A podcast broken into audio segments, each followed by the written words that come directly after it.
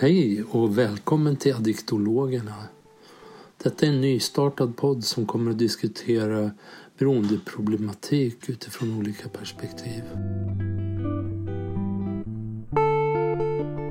Dagens avsnitt kommer att handla om sexberoende. Och det är Linda Norgren som intervjuar Boine Josefsson. Och båda två jobbar på Samverkangruppen. Och mitt namn är Andreas Fjällström. Kan man bli beroende av sex? Ja, det är helt uppenbart. att man kan det. ja. Definitivt så är det ju så. Mm. Där kan jag prata både av egen erfarenhet och av hundratals klienter som jag har mm. jobbat med. Mm. Så att, eh, det, vi ser ju det som ett beroende som alla andra. Mm. Det, det, är bara en, ja, olika snuttefiltar vi använder. Det, det, du kan lika gärna bli beroende av sex som av, som av shopping eller spel eller uh, kemisk substans. Eller, mm. Det är ingen skillnad, det är bara olika... Ja, men det som det funkar för dig. Att ta dig liksom... Alltså, egentligen så är varje, principen för beroende är jätteenkelt. Alltså jag mår lite dåligt så vill jag må lite bättre. Det, det är den enda, enda funktionen med, som, som leder mig in i ett beroende. Så vad som helst som kan förändra mitt tillstånd eller mitt sinnestillstånd från att må lite dåligt till att må lite bättre för stunden kan ju generera ett beroende mm. eftersom jag repeterar det beteendet konstant. Och då blir min hjärna blir tillvand. Mm. Och det kan vi ju se. Liksom. Vi kan ju, det går ju att dokumentera idag med, med skiktröntgen att det är samma belöningscentrum som aktiveras oavsett vad du gör, om mm. vilket beroende du har. Om du är shopaholic eller du är matmissbrukare eller om du är träningsnarkoman eller, eller vad du håller på med. Så det är samma belöningscentrum som, som är aktivt och, och, och sex har ju den funktionen. Mm. Att den kan liksom ta mig från den jag är till att bli någonting annat för en, för en stund. Mm. En stunds avlastning, en stunds distraktion, en stunds... Liksom, Tillfällig lösning. Tillfällig lösning. Mm. Alltså en extern lösning på ett inre problem. Mm. Så kan man säga. Mm. Uh, för allting handlar ju om, om mig själv, hur jag mår, hur jag har det med mig själv. Och, och kan jag inte hantera det på ett sunt sätt så hittar jag externa lösningar. Och det, så att, uh, det är en bra beskrivning. Mm. Men du, eh, alltså hur vet man om man är beroende då? Mm. Det finns ju några enkla, enkla liksom, ska man säga, lackmustest. och, och det, det första är liksom hur, hur negativa konsekvenser ger det mitt beteende, mm. mig själv och min omgivning. Ger det negativa konsekvenser så, så har jag ju liksom ett problem i mitt liv mm. att hantera. Vad kan, vad kan negativa konsekvenser vara till exempel? Negativa konsekvenser, om vi pratar om sex? Mm. Mm, ja, men det blir ju en tankemässig upptagenhet. Och det är det andra kriteriet kan man säga. Är jag tankemässigt upptagen eller besatt i någonting? Eh, många sexberoende kan ju verifiera att det är inte själva sexet som är så intressant för då är det liksom över. Utan det är vägen dit. Det är planering, iscensättande, manipulerande, fix och tricks för att komma till den här, till den här platsen. Och hela den processen gör att jag blir tankemässigt besatt av någonting, upptagen. Och det är, den, det är egentligen det som är liksom mm. beroendeframkallande. Att jag liksom förflyttar mig känslomässigt och tankemässigt någon annanstans.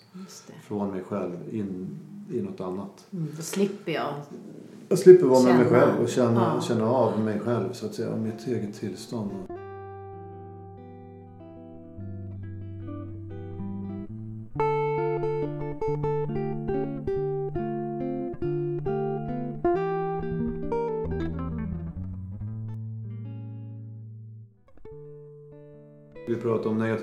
Konsekvenser, mm. vi pratar om tankemässig upptagenhet.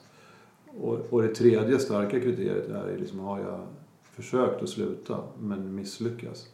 Alltså... Du, eh, vad får det här beroendet för konsekvenser? Mm.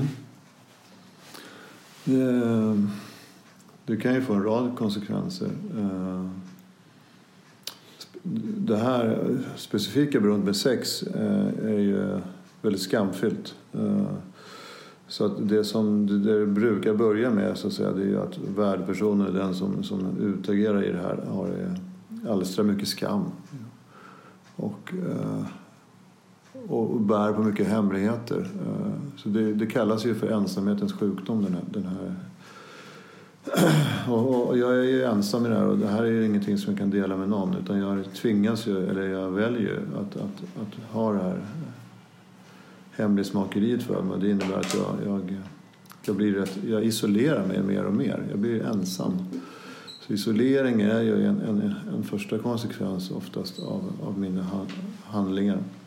Och för att behålla hemligheter så, så måste jag ju börja kontrollera vad jag säger och hur jag beter mig och vad jag liksom kan dela och inte. Och jag, därför, alla hemligheter hamnar ju mellan mig och min partner. På något sätt så blir det liksom en, en, en, någonting jag måste liksom hantera. Och då börjar jag också ljuga och manipulera för att styra om eh, saker och ting i min, i min värld så att säga. Och undvika samtalsämnen eller liksom börja ljuga om, om små saker runt omkring för att täcka upp liksom, mina handlingar. Så att isolering är den första liksom, konsekvensen för mig själv. Och sen kan ju det, i och med att den här, vi pratar ju om den här eskaleringen eftersom det eskalerar sjukdomsförloppet. Och, och, och, jag tror inte jag sa det då, men eskaleringen är ju liksom for life. Fortsätter det här liksom, så är det ju så är det ju en död utgång på den här sjukdomen i, i, i alla dess former oavsett hur du använder. Sen går det kanske går fortare om jag liksom börjar injicera heroin. Då kan jag ju ta livet av mig ganska snabbt. Men, men även i sex så finns det ju ett jättestort antal människor som till slut inte står ut med sig själva. För att de har brutit sina etiska och moraliska värderingar och, och sårat andra och sig själva så pass djupt så att de står inte ut med, med de här konsekvenserna. För konsekvenserna blir värre och värre. För sen, om isoleringen är första liksom stadiet så, så börjar ju eh, så kan det få andra konsekvenser som blir tyngre att bära sen när jag liksom börjar. Jag kan få ekonomiska konsekvenser, jag kanske betalar stora summor för det här, jag kan åka för utpressning. Jag kan eh, jag börjar gå in på kanske tangera olagligheter genom att köpa sex eller liksom, eh, ja, men, eh, ja, men filma folk utan att de vet om det eller, eller liksom hamna liksom i situationer där jag både ja, där jag liksom är utanför lagen. Eh, så det är konsekvenser. Jag kan få konsekvenser att jag blir upptäckt på jobbet, att jag sitter och porrsurfar på företagets dat dat datasystem, nätverk. Jag kan få sparken. Jag kan få... Jag kan naturligtvis bli upptäckt liksom, av min partner som jag lever med. Och och det kan ju få drastiska konsekvenser både för, både för relationen men också för min familj, mina barn, mina, alltså hela mitt sociala sammanhang kan ju verkligen falla samman. Mm. Och, och här, eh, när du kommer in på de här grejerna så är det, blir det ganska tydligt att det här är egentligen inte bara den beroende som blir drabbad utan det här eh, är ganska omfattande för även alla andra människor runt omkring. Mm. Ja, till syvende och sist så blir det. Alltså, vid, vid något tillfälle så kommer jag bli upptäckt. mm. och tyvärr kan det ha gått ganska långt. För, för de, eh, vi blir duktigare och duktigare på att manipulera och ljuga ju, ju mer vi tränar på det också. Så att, men, men vid något tillfälle så kommer det alltid ske att jag, att jag blir liksom tagen på sängen. Och ju, ju längre jag har gått i mitt beroende ju, ju, ju, ju högre blir fallet så att, såklart. Mm och, och det kan ju ställa till otrolig smärta och eh, ja, katastrof i, i de nära relationerna.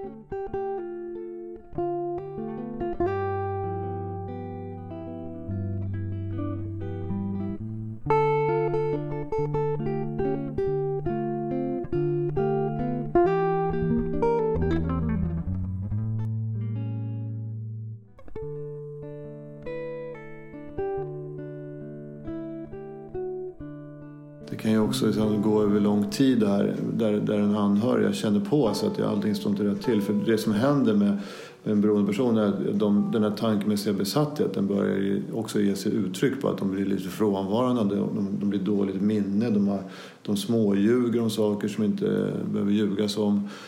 Och eh, ja, men den, vad ska man säga, den själsliga närvaron är inte alltid, de är inte på plats. Liksom. Och liksom, det kan ju få konsekvenser att det normala sexlivet börjar få blir störningar i det. Eh, jag till exempel porr, konsumerar väldigt mycket porr så, så brukar jag till slut få svårt att, att vara intim och ha normal sex. Så att det brukar ju finnas indikatorer innan men sen eh, som gör att den anhörige kan bli orolig och kan liksom, ja, men bära av misstänksamhet och, och, och tillitsbrist redan innan. Men när det väl händer att jag blir upptäckt, när det här kommer på bordet så blir ju tilliten naturligtvis totalt raserad. Och det kan ju ta oerhört lång tid att, bygga upp den. Eh, hur, hur brukar det se ut vanligtvis eh, när en beroende väljer att ta hjälp? Eller är det den beroende som väljer att ta hjälp? Eller hur, hur brukar det se ut? Ja, men som jag sa, alltså, det är oerhört mycket skam i just den här, just den här specifika, eh, att vara beroende av sex. Eh, så att, så att det är väldigt få som, som har mm, kraften att söka hjälp själva. Tyvärr brukar det vara att det är de negativa konsekvenserna. Först när de blir brutala. Alltså jag får sparken eller jag, får, jag blir upptäckt av min fru och får en, så att säga, en en moralisk pistol riktad mot mitt huvud. Först då är jag beredd att ta hjälp. För att det, kraften i det här beroendet är så pass stark. Och skammen hindrar ju mig också. Och att jag är, isolerad och jag tror att jag är ensam om det här. Jag, jag, skammen gör ju också tror att jag, jag upp, alltså jag uppfattar ju mig själv som, som, som sjuk, vilket jag också är. Men, men jag också att jag har en sjuk personlighet som, som jag så att jag skäms över mig själv och det är ju väldigt svårt att gå över den gränsen och tala om hur jag har det med mig själv.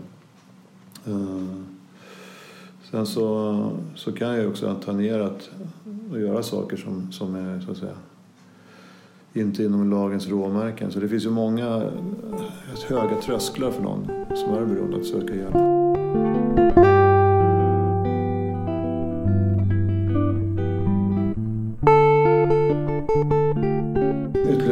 Konsekvenser alltså, naturligtvis framförallt för de anhöriga i, i, som lever i en relation med, med en sexmissbrukare. Så, så, eller en beroende överhuvudtaget så kan det ju ske det som är modernt kallas för lite gaslightning, att man blir lite idiotförklarad. En beroende person är väldigt duktig på att manipulera och dissociera bort eh, för att undvika liksom, att bli påkommen så blir man mer, kan man vara mer konfrontativ och försöka idiotförklara sin partner. Liksom att ja, förvilla och eh, avleda. Och, eh, för en anhörig kan det vara väldigt svårt att stå emot det där. Och jag kan ju också kanske ja, men gå med på vissa saker för att relationen ska fungera. Och jag kanske accepterar eh, beteenden som jag märker hos, hos min man då, så, eftersom vi pratar om män och kvinnor oftast. Mm. Men som, som utövar de här aktiviteterna så, så kan ju partnern gå med, alltså de går med på någon typ av tyst överenskommelse där, i den här för att som relationen ska fungera. Och, och ja, men acceptera, jag ställer upp på sex för att jag ska plisa min man eller jag, jag går med på att jag, jag, tror att jag måste vara på ett visst sätt för att eh, min man tittar på andra liksom och sådär. Så att jag kan ju, bli, jag kan ju överge mig själv i en sån här relation och jag kan också bli liksom manipulerad av en beroende för, så att jag känner att jag börjar tappa fotfästet och börjar tappa min, min identitet och förankring. Mm. För att jag blir hela tiden liksom puttad i en viss riktning och eh, förvirrad av, av, av den beroendes utspel så att säga. Och det här sker ju hela tiden liksom gradvis.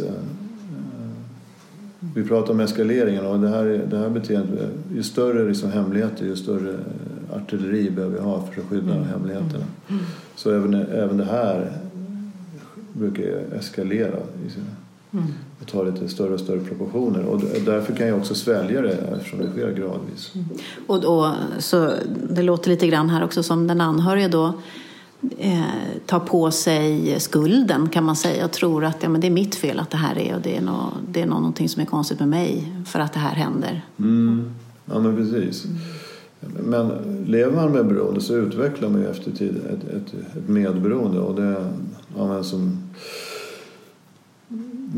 modernt brukar säga, den här djävulsdansen börjar, börjar inträffa. Där jag liksom gradvis går in i det här. Det blir en bindning till den här personen. Jag försöker ena sidan kontrollera den här personen och andra sidan försöker jag liksom, liksom möta honom. Så jag vill ju både liksom ta hand om och liksom kontrollera. Mm. Uh, och, och, och i, det, i, den processen kan jag tappa bort mig fullständigt.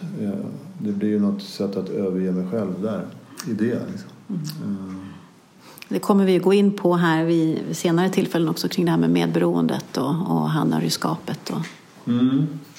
Ja, eh, som jag sa tidigare så, är det sällan som den beroende själv har förmåga att söka hjälp utan det är oftast en anhörig som till slut så att säga eh, upptäcker eller har kontrollerat den här beroende personen så, så att det samlat bevis eller att det liksom helt enkelt kommer upp i dagen. Så, så oftast kommer ju våra klienter hit genom att de anhöriga så att säga, har upptäckt dem och det är de som tar kontakt med oss ofta. Mm. Så det är så det börjar egentligen. Så det brukar börja så att det är, det är man, man kommer hit då och, och söker hjälp. Vad händer eh, då? Ja, um, på samverkangruppen så har vi, vi har över 30 års erfarenhet av, av beroendesjukdomar. Så vi har ju vi har ju ja, med färdiga kriterier för hur vi kan bedöma det. Så vi brukar ju alltid börja med ett bedömningssamtal med den beroende. Men vi vill ju också gärna så fort som möjligt träffa den anhöriga. Mm. Och, vi har ju behandlingspedagogik för båda. Vilket vi tycker är nödvändigt. Om man ska ha som ambition att behålla relationen så behöver båda få hjälp eh, att bearbeta det som har hänt. Eh, så det finns, eh, det finns eh, hjälp att få. Och eh, vi ser ju det här sjukdomstillståndet, att vara beroende, det är ju ett livslångt, alltså det är ett livslångt sjukdomstillstånd. Eller, och ska man vara dramatisk och säga, en livslång sjukdom med dödlig utgång brukar vi säga. Och det är inte skrämselpropaganda utan det är, det är kalla fakta att det är så. Däremot finns det ju bra prognos när, om man får relevant hjälp. Jag brukar jämföra det med att man får diabetes. Alltså, du kommer ha den här sjukdomen resten av livet men, men, men får du adekvat behandling och sköter dig så, så kommer du kunna leva ett fullgott liv. Mm.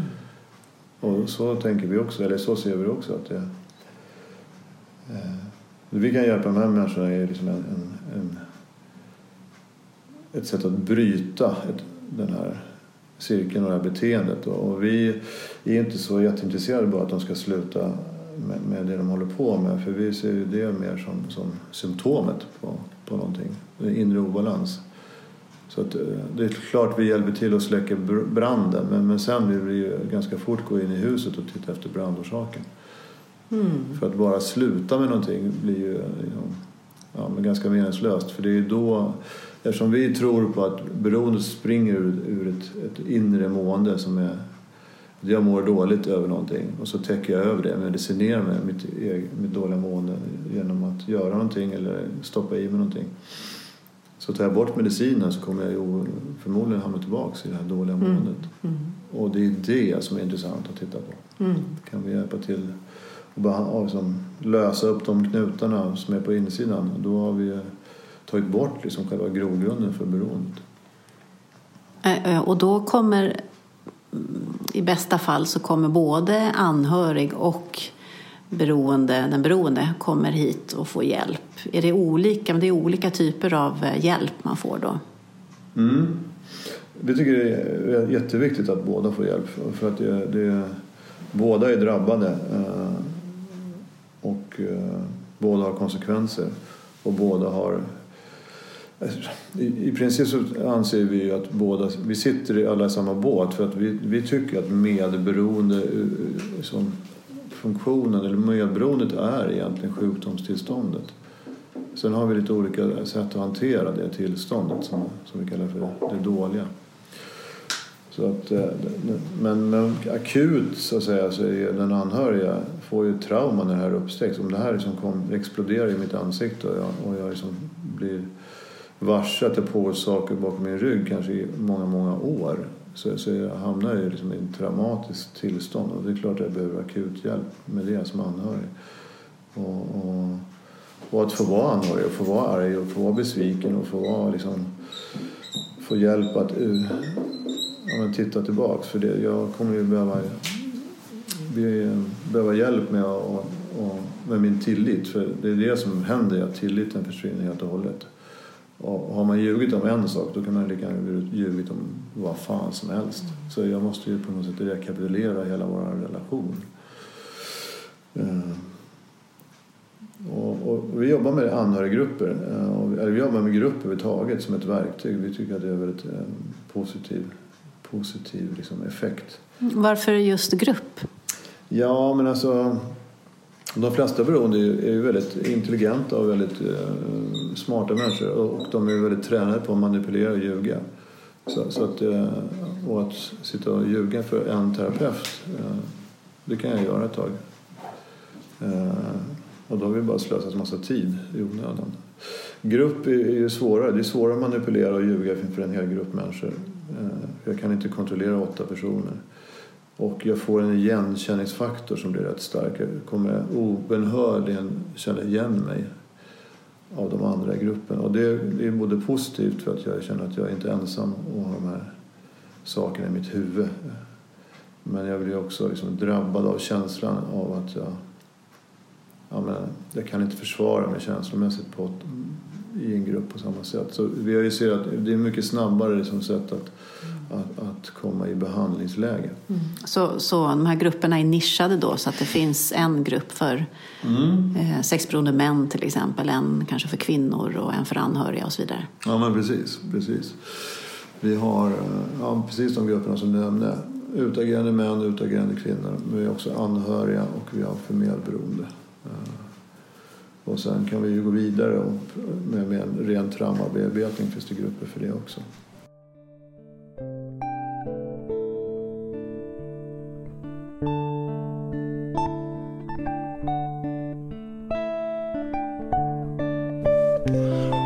Okej, då avslutar vi dagens poddavsnitt som har berört sex, kärleksberoende och lite om konsekvenser och smått belyst kriterier för diagnos. Det finns mycket mer omfattande såklart. Eh, sen så vill vi också påminna om att nästa avsnitt kommer handla om addiktologi. Som är liksom en mer övergripande, eller det, det är fundamentet i vår verksamhet. Och podden som ni lyssnar på heter ju Addiktologerna så, så vi vill liksom beskriva vad det egentligen är. För det är inte så många som vet vad det är. Så det kommer vi att gå in på nästa avsnitt. Ha det fint!